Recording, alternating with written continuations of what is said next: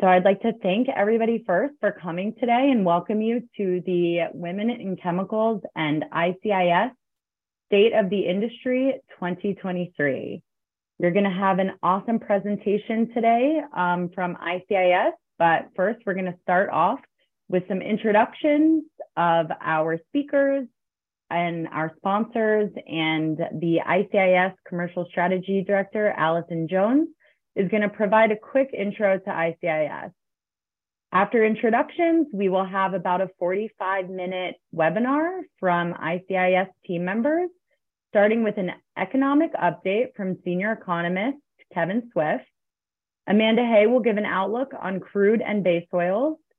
Kim Haberkost will give an outlook on olefins and touch a bit on plastics. And we will conclude with Emily Friedman on recycled plastics and sustainability, before leaving some time for Q&A at the end. When we get to Q&A, everybody will have an opportunity to ask questions uh, via raising their hand and being given the option to unmute, or you can type them in the chat and we'll be happy to read them aloud. I'll hand it off to Claire to introduce our sponsor. Thank you, Amelia. Today's sponsor is Harcross. For over 100 years, Harcross Chemicals has been delivering unique, sustainable solutions to our customers across North America. This year, we are proud to become a corporate sponsor of Women in Chemicals and their mission to build a more diverse, inclusive, and equitable future for our industry. As an employee owned specialty chemical manufacturer and distributor, Harcross is driven by the following principle Working together, we can create a positive impact on and enrich the lives of our customers and the community around us. From our regional offices across the country to our state of the art manufacturing facilities around the globe, our experienced technical staff is here to help you source the right solution or specialty chemical that will take your business to the next level. To learn more about the products and services Harcross offers, potential career opportunities, and our commitment to building a more sustainable future, connect with us on LinkedIn or by visiting us at Harcross, www.harcross.com. With that, it's an honor to introduce Allison Jones, Commercial Strategy Director, as she provides a quick overview of ICIS and the importance of diversity in the industry. Allison joined ICIS in April 2020 from Bloomberg, where she spent 18 years and previously held the role of Global Research Content Manager, responsible for managing the research content business globally. Allison has a deep understanding of data, content, analytics, and in delivering relevant, timely content to drive customer decisions. Allison is passionate about diversity inclusion and has established a D&I team within ICIS responsible for the development and execution of the focused D&I strategy. And while at Bloomberg, served on both the European and Global Diversity and Inclusion Councils, as well as representing Bloomberg on the board of the London Women's Forum, a network connecting and supporting the advancement of women across the financial industry. Allison? Thank you very much, and absolute pleasure um, to be here. Well, I'm saying this evening. It's this evening from a very wet, windy, and rainy London, but morning and lunchtime for many of you on the call. Um, Alison Jones, I am the Chief Strategy Officer at ICIS, and as you can probably guess from accent and the fact I've just referenced, is I am based in London. And I know I speak for all of ICIS and all the speakers and my colleagues when I say we're absolutely thrilled to be here today um, with the Women in Chemicals Network, and we're really many thanks for having us. Um, I'm going to take two minutes to very quickly introduce ICIS. I hope many of you are familiar with you, and just to really set the scene with touching on the importance of inclusion and diversity.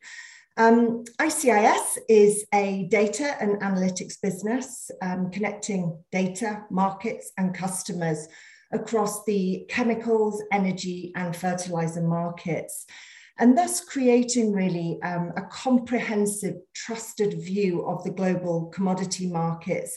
And that really does enable those smarter business decisions that help optimize the world's resources um, and are independent, it's transparent, and you'll hear from our experts very shortly.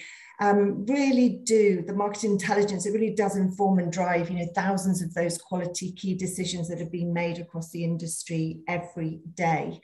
And a key focus, which Emily will go into in a lot more detail, is really supporting our customers in the industry in the transformation to net zero circular business models.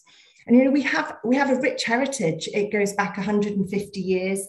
And as it says here, it's a global footprint, which really is um, critical, ensuring that closer proximity and connectivity to our customers and the markets, and really ultimately helping drive innovation and that expanded perspectives and insight. Um, when you look at the current business environment, which within we all operate, and as I said, you'll hear more from my wonderful colleagues shortly on this it is becoming ever more complex with market vol volatility, um, geopolitical factors. And in addition, there is no doubt that the, the chemical industry is critical to solving some of the world's most important problems of our time.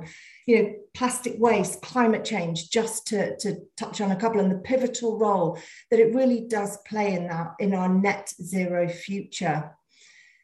And in order to achieve that diversity of thought and perspective, and to really drive effective decision making and the innovation of thought, even that's going to be required to solve not only the challenges of today, but also the future, and to really respond to that dynamic environment.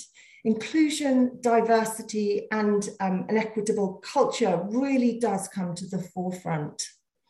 And I don't think I will need to um, explain to everyone on this call the importance of diversity, inclusion, belonging, and equity from both a societal and a business standpoint. If you think inclusion and diversity is inextricably linked to high performance, and there is so much research out there and data to support this when employees are included, they feel that sense of belonging and connectedness. And a company culture where everyone is celebrated and given an equal chance of opportunity, share of voice, it will increase overall happiness, overall performance, and most critical within the, the industry that we operate in, that innovation. And it really is that drive towards a true humanistic culture that we must all strive for. Um, as, as you heard in the intro, I joined ICIS just under three years ago, and I did not come from the chemicals industry. I am new to the chemicals industry. I worked for 18 years in the financial sector, and coming into to the gender diversity, it was another pretty male dominated sector, I'm not going to lie. And when I started out, I was often the only woman around a table within a meeting. And initially, I really was, I felt I was driven and I had to change. I had to be accepted into this amorphous, if you like, um, culture. And I felt I had to fit in. And but by leveraging my network, um, of, mentor, of mentors, um, of sponsors, colleagues, friends, both within my company, but also across the industry. I, my eyes truly opened to the fact that, you know, my true superpower came from me, from being my authentic self, in seeing how myself, my attributes, my um, superpowers again, my background and experiences really contributed to those different perspectives that and views that I brought um, to drive innovation within my industry and within the, the division that I ran. And it was not by changing my style, my approach, my views, just to fit in with everyone else around the table. And of course, you know, I'm talking gender here, but this is truly applicable to everyone, irrespective of gender, ethnicity, societal background, and whether you have hidden or visible disabilities or of course by your sexual orientation. And this, this realization all those years ago um, sparked in me a passion and commitment to change and to drive change, both within my company and within the wider finance industry, and really ensuring that more inclusive, diverse, and equitable environment and culture for others, um, both within my working career there and for the future. And at ICIS, if we look purely at gender diversity here, you know, I'm really proud we're at about 50% split uh, male female with strong representation following through about 48% it is being maintained into leadership roles. You know, however, this is not the, uh, the case across all of our divisions.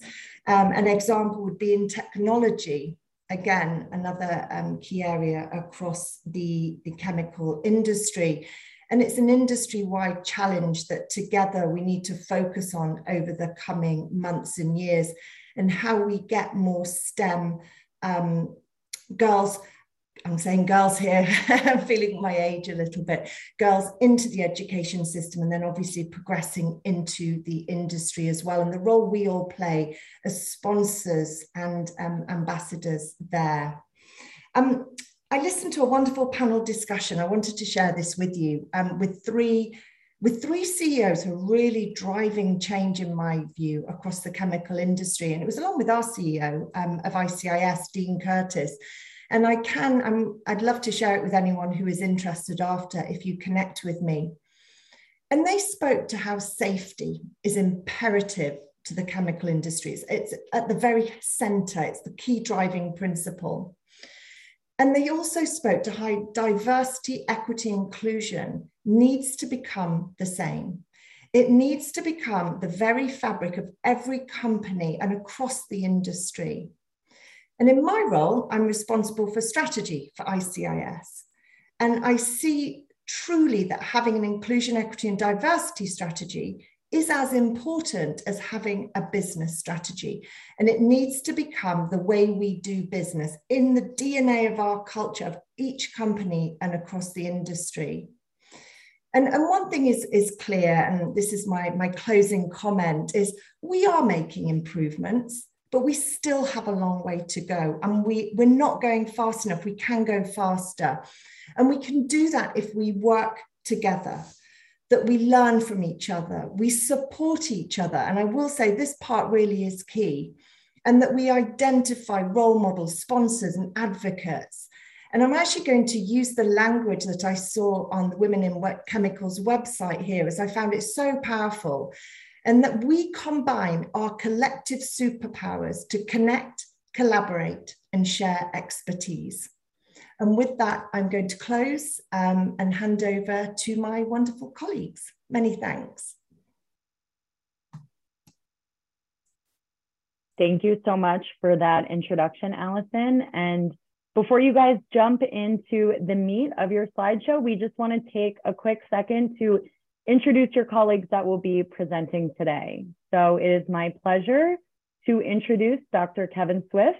Dr. Swift is a senior economist for global chemicals at ICIS, where he is responsible for quarterly thought pieces addressing key market dynamics and is demand advisor for long-term supply demand balances. He joined ICIS after retiring as chief economist at the American Chemistry Council, also known as the ACC. Prior to joining the ACC, Dr. Swift was vice president of research at the Fredonia Group and Director of Research at Predicast, where he started as an economist. He started his career at Dow Chemical.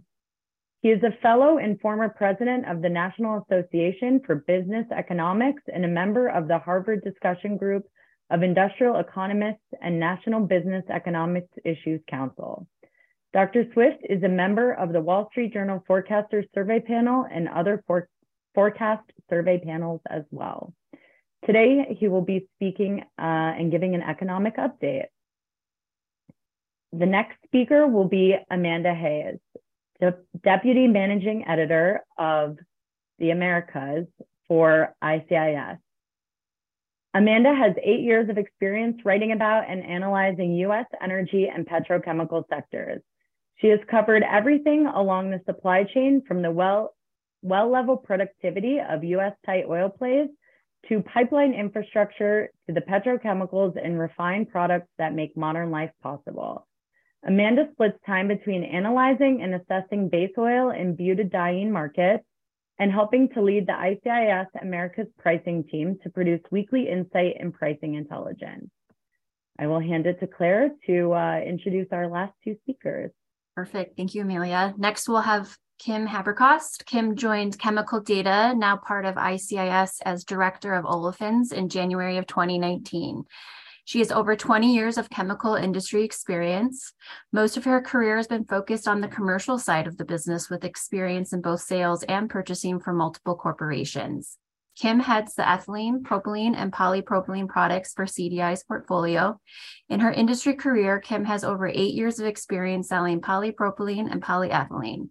She also has 12 years of experience in olefins, including pipeline scheduling, market analysis, and propylene ethylene purchasing. She was worked she has worked for Chevron Phillips Chemical, Flint Hill Resources, and Braskem before joining CDI. Last but not least, we'll have Emily.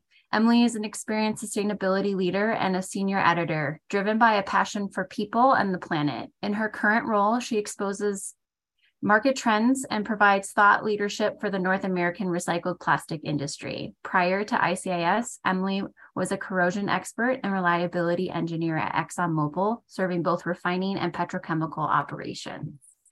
Looking forward to today's event. And with that, I will hand it over to Dr. Swift.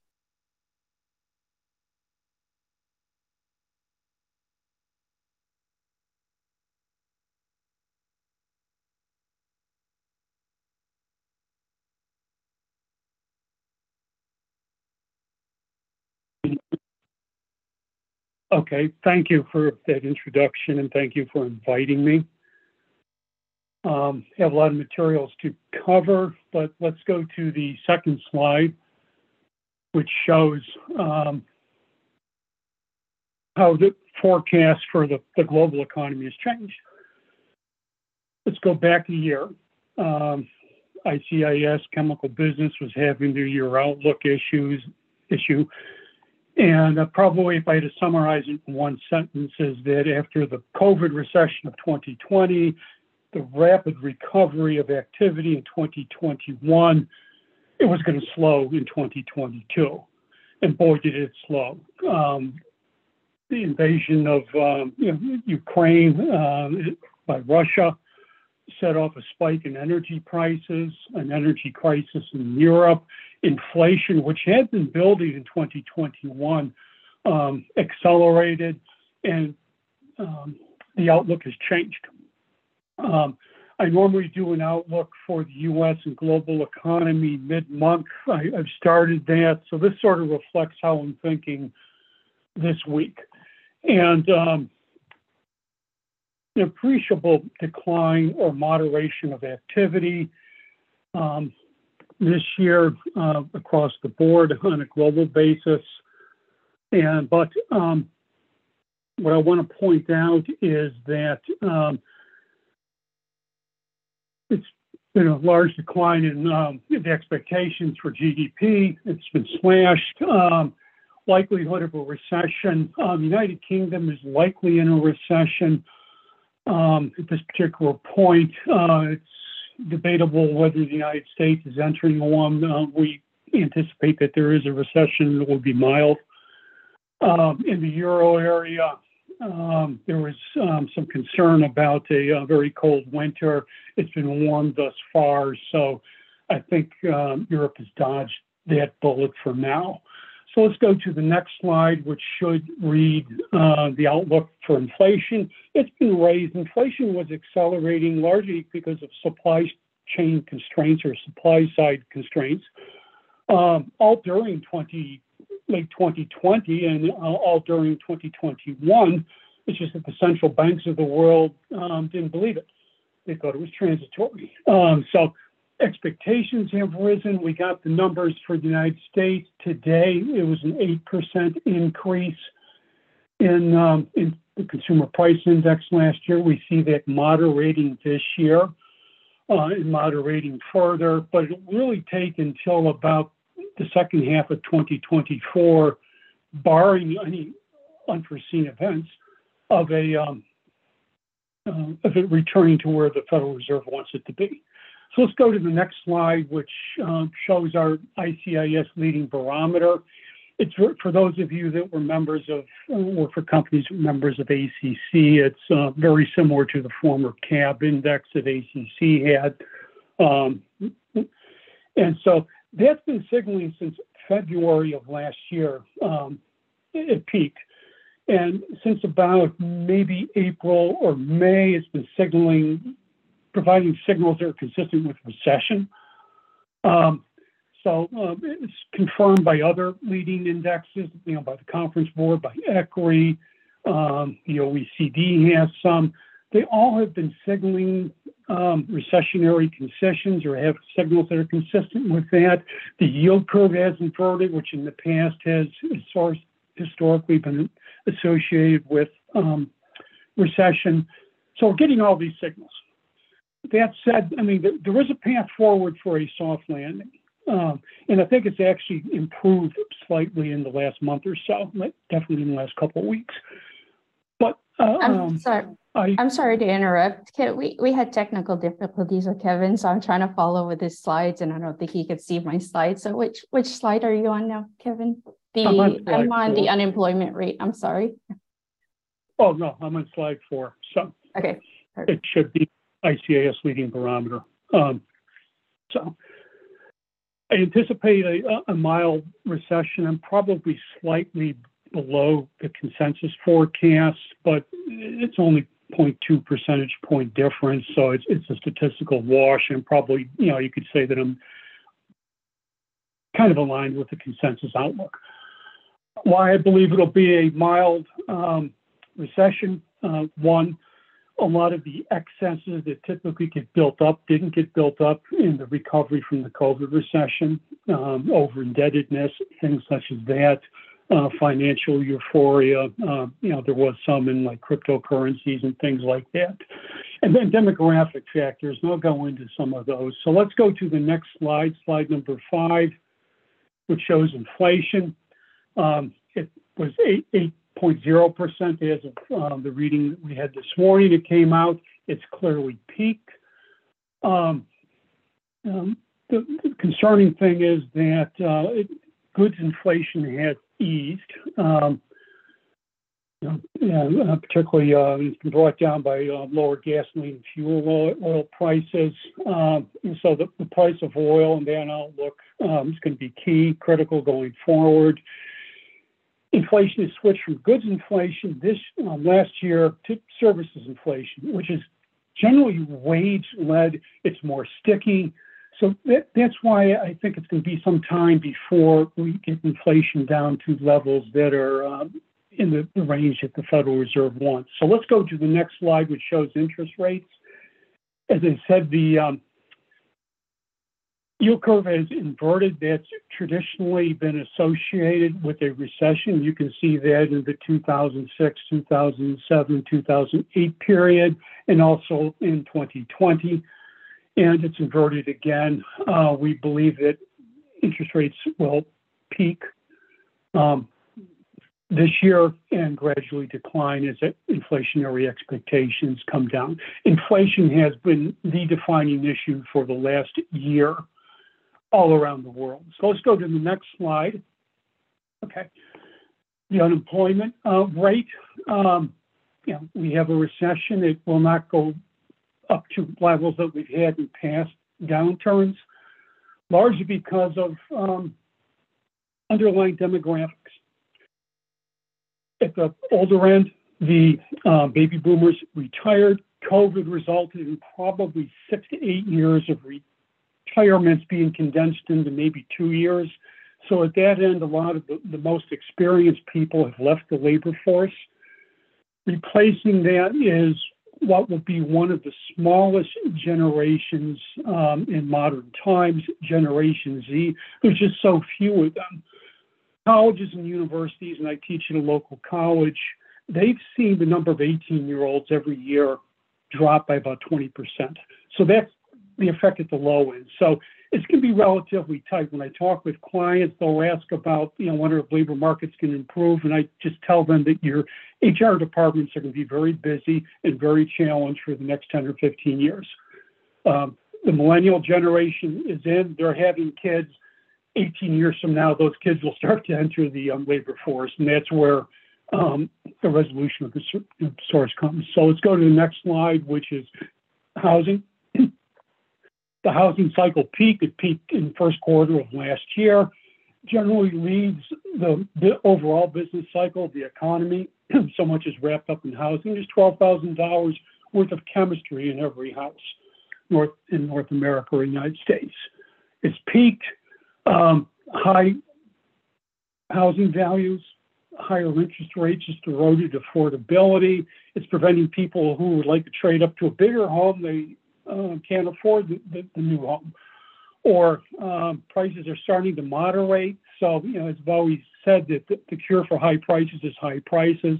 It's just going to take time for that to work out. We see that continuing to fall during this year and then starting to recover in 2024. So let's go to the next slide. Uh, I like to, we always like to look at key end use markets. Um, uh, roughly about $3,900 worth of chemistry, about 180 pounds of plastics per um, light vehicle. It's been hint, the industry's been hindered by semiconductor shortages and um, also some um, polyurethane shortages during that winter storm in Texas. Um, it's been hampered by that. It's resulted in um, pent up demand. And so, um, the, if you wanted to buy a car for the last you know two years and you wanted a specific model, specific color, specific features, so on and so forth, you had to pay above manufacturer's um, suggested retail price. Um, and so um, there's all this pent up demand from people that wanted to buy a car and wanted what they want, uh, models they wanted. The semiconductor shortage has largely been resolved. So that's going to provide allowance for some, some of the, to meet some of the pent up demand, although there's going to be economic fundamentals, um, high unemployment rates, so on, things such as that, which will tend to hinder the market. We see this market improving, not back yet to the prior peak levels. Now, let's go to the next slide, which shows the PMIs. I love these purchasing manager index. They're all pointing to slowing growth. Another reason a lot of business economists say that we're in a recession, both the manufacturing and services PMIs are negative uh, because we in chemicals sell to other manufacturing industries mostly. Um, I tore, looked at the details there. Those are well below 50, the break even point. When it's below 50, it's contracting. And what's troubling is the order backlogs and new orders are well below um, the um, 50 break even point. They're contracting, and they've actually, and some of those have been going down, decelerating. So let's go to the next slide, please. Number 11. Industrial production is just sort of a proxy for a lot of the industries we look at. Um, November was weak. Next in week we will get the December figures. Uh, this likely has peaked um, and will ease. Uh, there's an inventory overhang and a need for correction. The high dollar affected exports, although the weak dollar lately will help mitigate that. But we see that as easing next year, this year, and possibly easing the year after that. A recovery actually starts. So, um, down to my second to the last slide, just looking at some of the details of some of these industries. Um, we, we, I follow those these industries, um, even semiconductors. If we were to go back a year ago, um, there was a positive expectation for semiconductors improvement. Um, this year, it's um, a um, shortage has turned into a glut. Um, a lot of the other key industries that we look at are in decline. Um, some of the ones that kind of stand out this year will be uh, motor vehicles, um, aircraft and parts, and just a, a few others.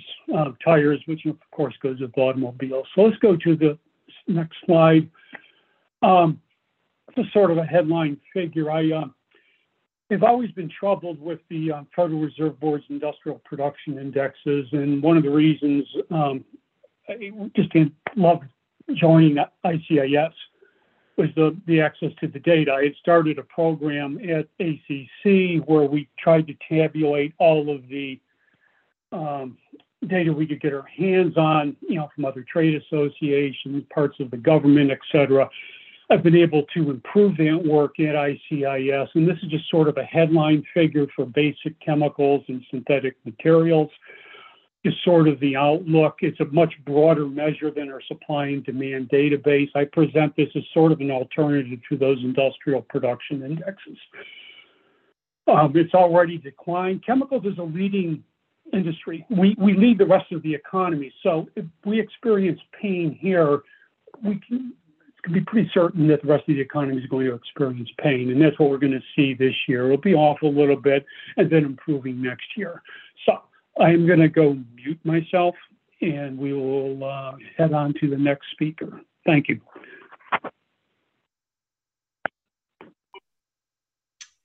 I believe that is me. So hello everyone and thank you for the opportunity. Um, my name is Amanda Hay, and I'm the Deputy Managing Editor for the Americas Pricing Team um, on the editorial side of our business. Um, actually, our global um, editorial team management uh, is heavily female, which is something that I'm pretty proud of. Um, so for ICIS, I currently handle key portfolio of base oils, which for those unfamiliar is um, ultimately um, becomes a finished lubricant or a process oil that is used in your chemical manufacturing processes. Um, so today I'm going to cover a couple of market drivers for crude and derivatives in 2023.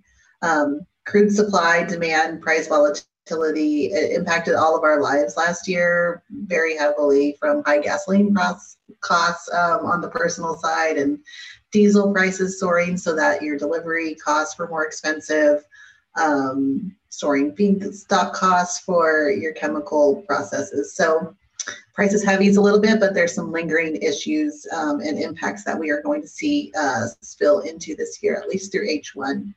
Um, thank you. Um, so Russia's invasion of Ukraine obviously was one of 2022's biggest um, headlines for crude and derivative markets um, U.S. chemicals and lubricant makers felt the impacts of those soaring crude prices um, pretty acutely, uh, and global refiners were scrambling to maximize fuel production with Russian supplies cut off to Western countries. Um, so distillates, uh, that includes diesel fuel, were in hi- highest demand last year, um, and so that drove high refining rates all year. Uh, but we did not see significant inventory builds of distillates, so rates stayed very, very high. Um, gasoline was rebounding strongly last year as travelers and commuters came out of the pandemic. Um, so why are fuels important to chemicals? Um, besides adding logistics costs for manufacturers, uh, fuels are the primary business of the refinery. It accounts for about 80% um, up to 90% of the barrel um, in petrochemicals and lubricants. Um, which is what base oil is, um, are a very small portion of that. So these take a backseat to fuels, and uh, fuels were in the driver's seat uh, most of the year.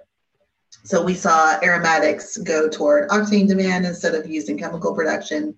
We saw feedstock that would have been used to make base oil um, go toward diesel production instead uh, and refiners will continue to prioritize fuels in 2023. Next slide. So Russian sanctions, um, the crude price reaction to Russia's invasion was really swift. Russia is one of the largest crude and crude products exporters in the world. Um, so Western actions against it have upended the trade flows and tightened crude and crude products markets.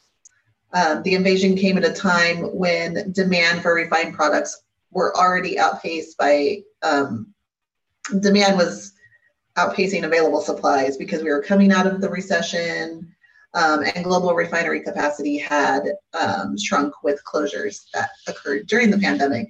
So, you know, crude spiked to multi year highs, as we all know. Um, but interestingly, you saw an even greater uplift in the cost of low sulfur VGO um, relative to crude, and all of that was demand driven. So that's what's feeding, um, that's what's going into the diesel pool. And refiners ran out full blast last year to maximize the fuel's production in the wake, particularly diesel. Um, so these prices, you know, have come off a little bit, uh, but there are potentially some pain points that could come in February. Um, that's when EU sanctions on Russian crude products will begin. Uh, much of that is VGO, and um, Europe really needs that. So, um, additionally, you know, Putin has signed a decree banning supply of crude and crude products um, to any nation that imposes the G7 price cap from Feb 1. So, um, these are issues that could support crude prices um, in the short term, um, but then offset a little bit by the weaker demand that we're seeing right now. Next slide. So what happened to prices? Um, these impacts downstream were also swift, swifter than we usually see. Uh, base oils rapidly rose to all-time highs on the back of uh, strong VGO and diesel markets. Um, so as I mentioned, VGO can make either diesel or base oil, um, but refiners were preferring to route it to the diesel pool um, Russia is a major exporter of VGO, and so the shortage created unprecedented premium of VGO over crude. It was about four times historical levels, um, so it was incredibly expensive and in strong demand. The diesel demand for diesel um, was so strong that even at one point, um, you know, you can see on this graph that diesel prices met base oil prices. Um, but base oil has to go up to justify its production. Um, so if your oil changes were very expensive last year, this is why. Uh, next slide, please. Uh, similarly, in chemicals, um, you can see here on this graph a steep climb in the spring of 2022. Uh, this is our ICIS um, IPEX index, and uh, we have a weekly and a monthly IPEX. Um, so the weekly IPEX tracks 12 key commodities um, in the chemical space uh, based off of spot prices. The monthly IPEX does uh, based off of contract. Um, so we keep uh, keep track of, of how the general sector is trending overall. Um, you can see though that uh, chem markets are now recovering and in terms of price, um, as supply has lengthened and, and demand has dropped. Next slide, please. So what are the major market drivers we're looking at for 2023? Um, on the crude supply side, there are concerns that remain, uh, but general improvement is expected mostly because of uh, weaker demand relative to this time last year. Russian sanctions, obviously, those are still in place. Uh, that reduces global supply of crude and crude products to various um, Western countries uh, that have imposed sanctions. Uh, we will, though, add 3 million barrels a day of refi- refining capacity uh, on a global level this year, making up for um, some of the capacity that was lost in the pandemic. And so that's going to ultimately help um, refine product shortages but most of this is coming on towards the back half of the year. So it won't be there when the EU sanctions kick in. And that's why there could be some pain points um, that we see there. Logistics constraints are improving, supply chain snarls are easing, and some of this is due to demand concerns. Obviously, demand, um, we're seeing it, it, it it's weak. Um, recession concerns are sort of clouding the demand outlook, and those are being priced into some you know, major companies' forecasts for the year.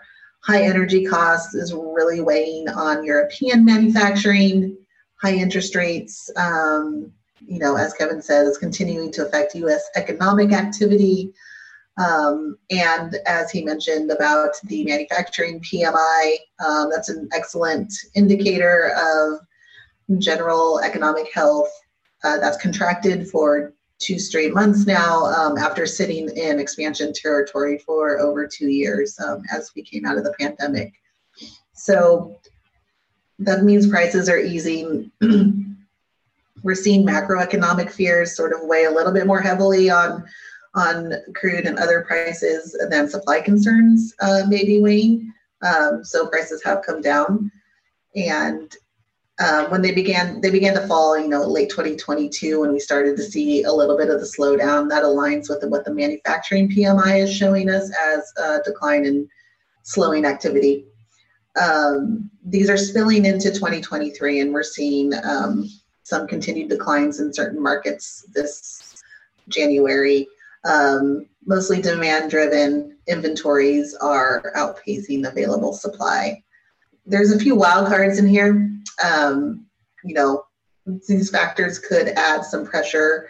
Russian sanctions, obviously, those will continue to block access to crude and crude products by Western countries.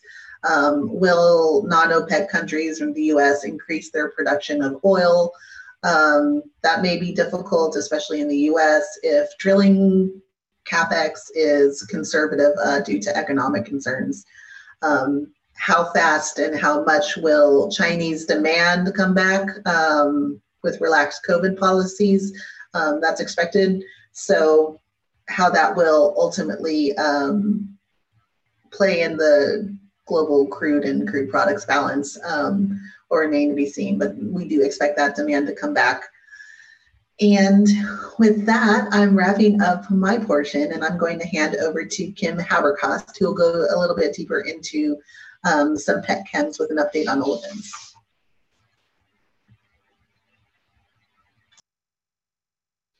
Yes, hi everybody. My name is Kim Haberkost, and I am um, the director of olefins and polypropylene for chemical data. Um, today I'm going to just touch on the ethylene and propylene um, markets, which you know are the largest building blocks for hundreds of derivative chemicals and plastics. Um, they're used as raw materials to make products like detergents, packaging, cosmetics, plastics, rubbers, fibers, They've been key in the development of many applications, cleaning products, um, or applications that you know make our world safer, uh, more efficient. Whether it's in automotive parts, um, appliances, medical applications, cleaning products, food packaging. So by far the biggest applications for ethylene and propylene are directly into polypropylene and polyethylene plastics. so if you look around the room you're sitting in, uh, there's chances are very good that a large portion of the plastic items you see come directly from ethylene or propylene. So the US has seen a tremendous um, growth. Uh, if you want to advance to the next slide. Thank you. So the US has seen a tremendous amount of growth in the production of olefins over the last 10 years due to um, the shale revolution. Ethylene is mainly produced through the process of steam cracking, which can utilize many di- different feedstocks as raw materials. But it was the abundant natural gas production from the shale fields that led to the extraction of cheap ethane, which gave the US a significant cost advantage in producing ethylene compared to the rest of the world, which mainly relies on uh, naphtha cracking, which is expensive um, and an expensive way to produce ethylene. so because of this cost advantage, the U.S. has uh, we've just gone through a wave of new ethylene cracker builds. We saw 41% increase in ethylene capacity from 2015 to 2020, and then over the last three years, we'll see another uh, 13% increase in capacity bringing us to over 100 billion pounds of capacity uh, compared to a global capacity of about 500 billion pounds or billion pounds, excuse me. Um, the last ethylene cracker to start in the US was a Shell cracker in Pennsylvania, in Western Pennsylvania, which started in November, and it is ramping up rates as we speak.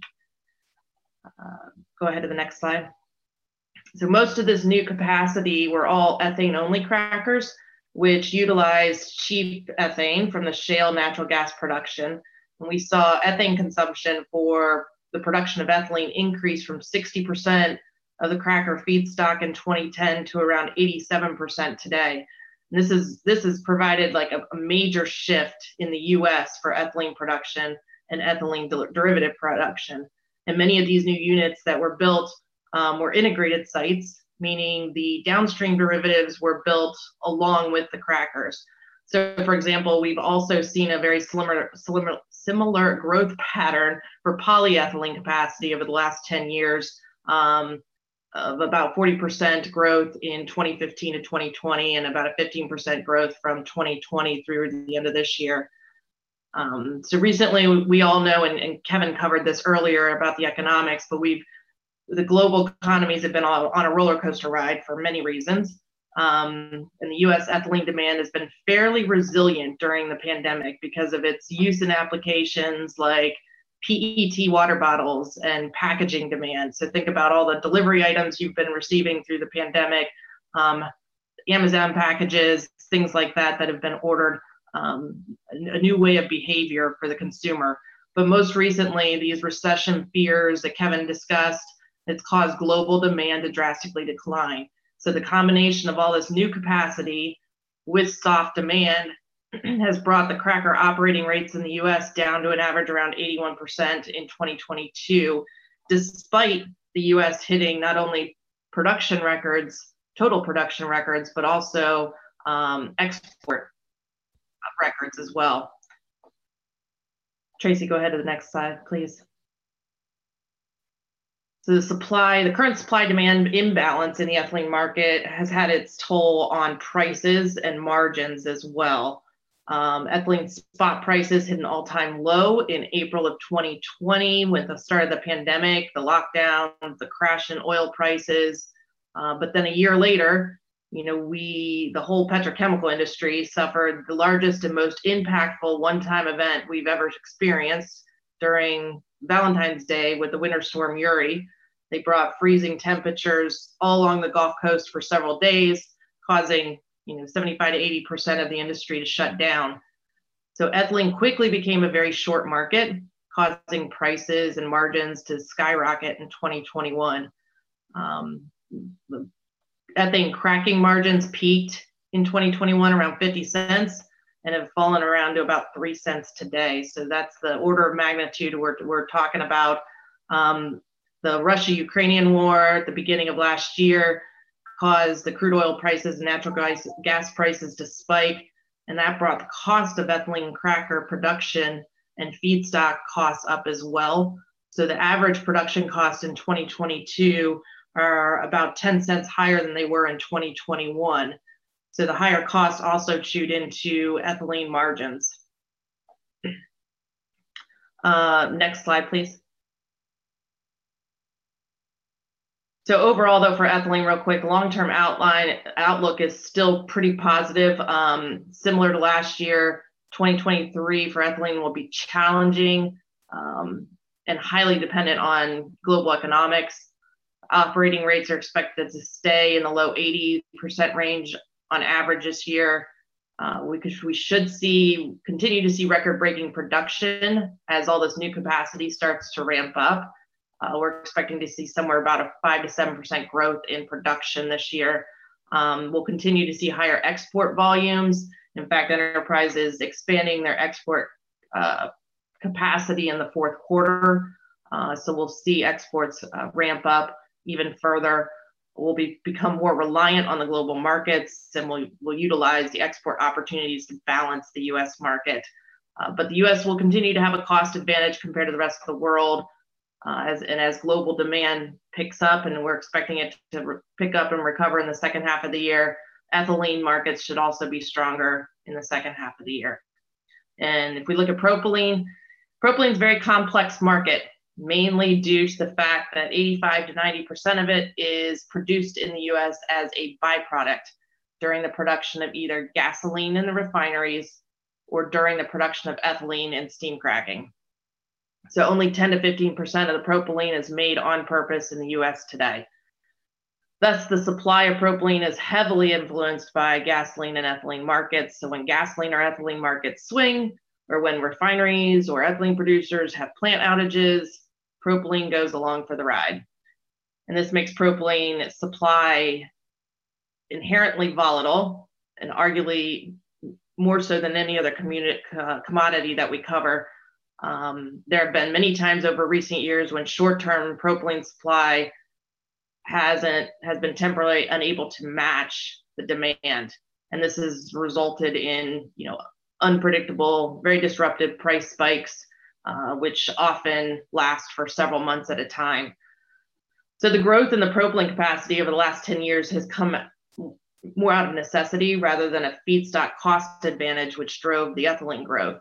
So prior to 2010, the propylene market was starting to see a decline in propylene production, not only as the refineries began to run lighter shale, oil streams, um, which leads less propylene byproduct, but as ethane became the cheapest ethylene cracker feedstock, ethylene producers also chose to run higher ethane at the expense of heavy feedstocks like propane or butane or naphtha, which all produce significantly more propylene byproduct.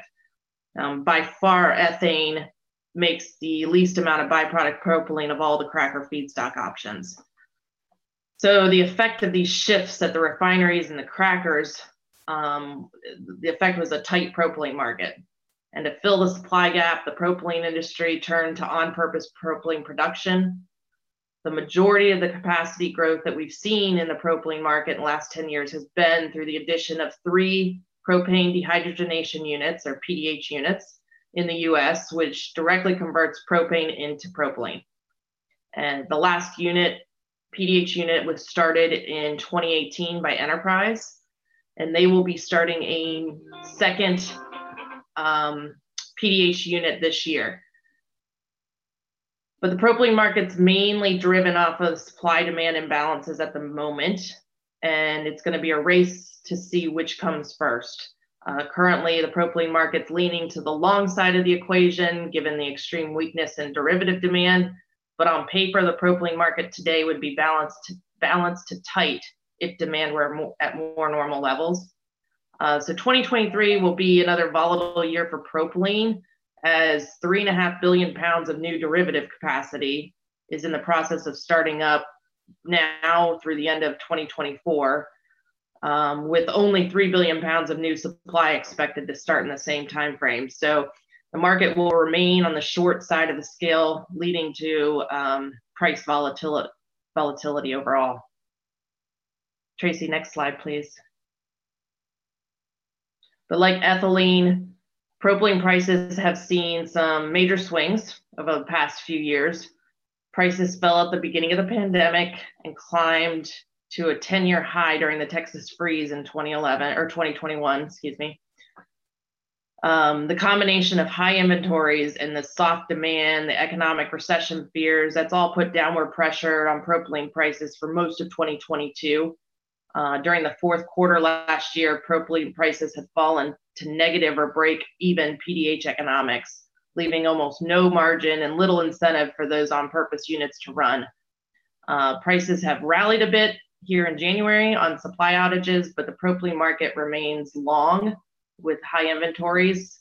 And as we move through 2023 and see the startup of more derivative demand, propylene prices are expected to see upward pressure as demand outweighs supply. The magnitude of the volatility will be determined by how quickly the global economic uh, global economies rebound this year. Um, but until new propylene supply starts later in 2023, there's more upside to propylene prices than downside. Uh, Tracy, I think given the timing, I'm going to skip the next two slides and finish up with my last slide on margins.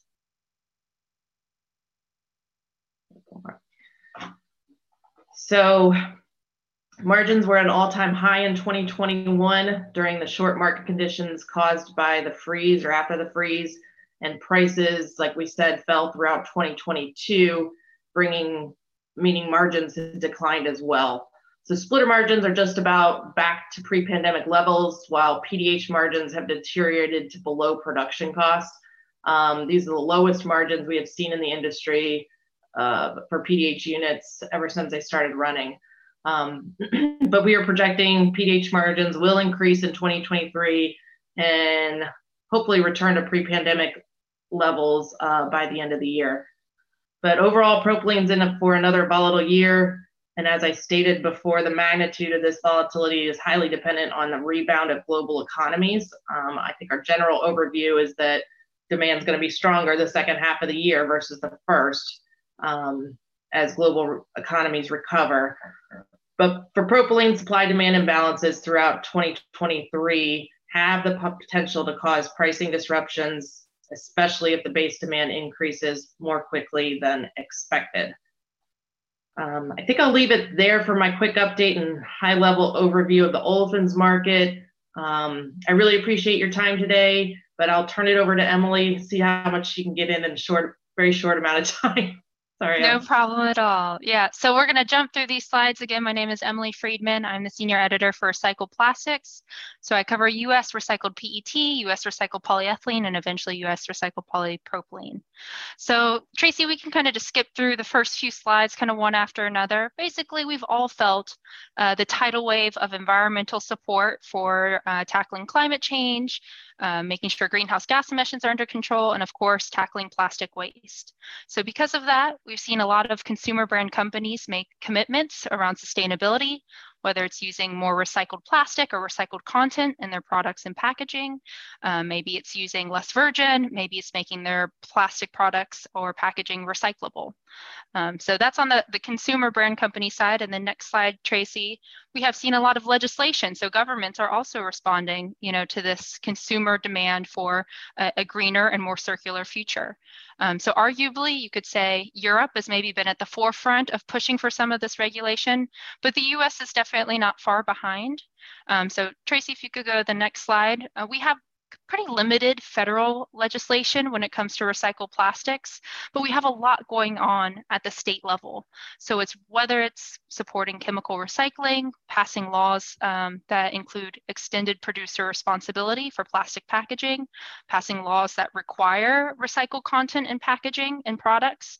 Um, so you can see just a snapshot here of several states that have made those commitments um, and are kind of pushing the needle here in the US. So on the next couple slides, I'm going to walk through the recycled plastics market in terms of supply and then go through some pricing trends. So there are two main methods of making recycled plastic. One is through mechanical means, the other is through chemical. So this is just a brief breakdown of what mechanical recycled plastic means and what it looks like. So you take that bottle that you drink water out of, you put in your recycling bin, it gets sorted at a facility and then crushed up into a bale, like a hay bale, but of all plastic bottles. So that's the first picture we see. That plastic bale is then sent to a recycler who takes the bale, cleans it up a little bit more, and then will shred that material into what we call flake.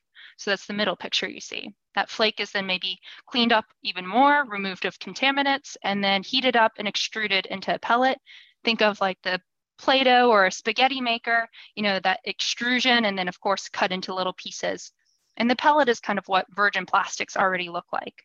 Uh, so at this point, we're in a very similar position to what a virgin plastic might look like. And that can go into things like water bottles, it can go into other plastic products, or for example, for PET, it can be spun into things like fiber. So polyester, the shirts and clothes you probably are wearing right now.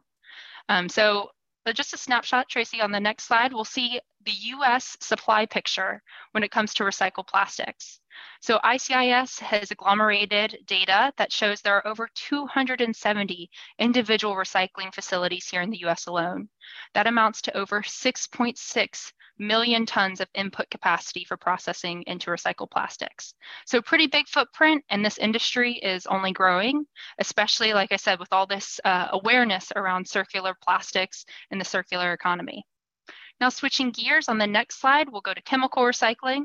I don't have a process and picture for this because there are so many different methods that all fit into the category of chemical recycling. So you might have heard the terms molecular recycling or advanced recycling. Those are also kind of synonymous. Um, and you might be most familiar with a process like pyrolysis, for example, where mixed waste plastic is heated up under limited oxygen and pressure, and it's turned back into a hydrocarbon stream, kind of like a version of refined crude oil, and it has to go back through petrochemical refining and processing. Um, so on the next slide, you'll see we don't have a snapshot of the current uh, chemical recycling capacity in the US. We do have that data at ICIS. But if you look at just the announcements alone, so basically what people have been uh, committing to, uh, companies have been publicly committing to, we expect over 5 million tons of input capacity by 2025. That's two years from now.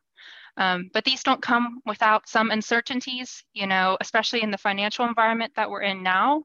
Um, we, we could see delays or cancellations of facilities. Also, people tend to think, oh, it's chemical recycling, advanced recycling. You take trash and it gets turned into treasure.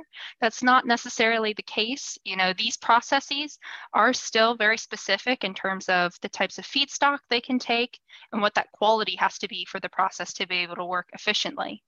Um, and then lastly, legal status. You know, we have seen some debate over the carbon footprint of some of these processing technologies, as well as some um, places and countries still consider some of these technologies to be something like incineration or burn for energy.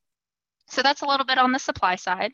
Now jumping into market trends, I'm not going to get into the pricing numbers, but I'm going to tell you how there's really two different market trends for recycled plastic. So the first one is the fact that historically, recycled plastic was used as a cost sensitive substitute for virgin plastic. So people only used it because it was cheaper. You know, through that mechanical recycling process, the grinding, the re-extruding, typically the material will lose some of its performance characteristics. And so people would buy recycled resin if uh, their end application could handle, you know, that variation in performance characteristics. And that way they could save some money. So there are still several grades of recycled resin that are under the same trend. Usually it's material that's maybe mixed in color. And so when they extrude it into a final product, it's either going to be a gray, a brown, or a black kind of color, or maybe it's from a post-industrial source. So it doesn't have that marketing appeal of saying, oh, this is that bottle that I recycled. No, instead, this is maybe coming from production scrap or production waste. But the other trend is what's a little bit newer to this market, and on the next slide, you'll see that several grades of recycled plastic now get a very large premium to that of their virgin counterparts. Now, this is because of those consumer brand commitments to use recycled plastic or the regulation requiring people to use recycled plastic, but there's only so much supply of this material, whether it's a clear or what we call natural material um, that a brand company might want to use because they can maybe color it to, to look like their existing products. So here in the graph, the red line is going to be your recycled resin, the purple line is going to be your virgin resin. And As you can see, you know, even with the softening in the market of the virgin commodity, we still have seen very strong prices for recycled resins. So I know we're a little over. I'm going to leave it at that. If you have any questions, I'd be happy to answer. And I think we're going to be taking questions virtually, and I'll, I'll turn it back over to Amelia.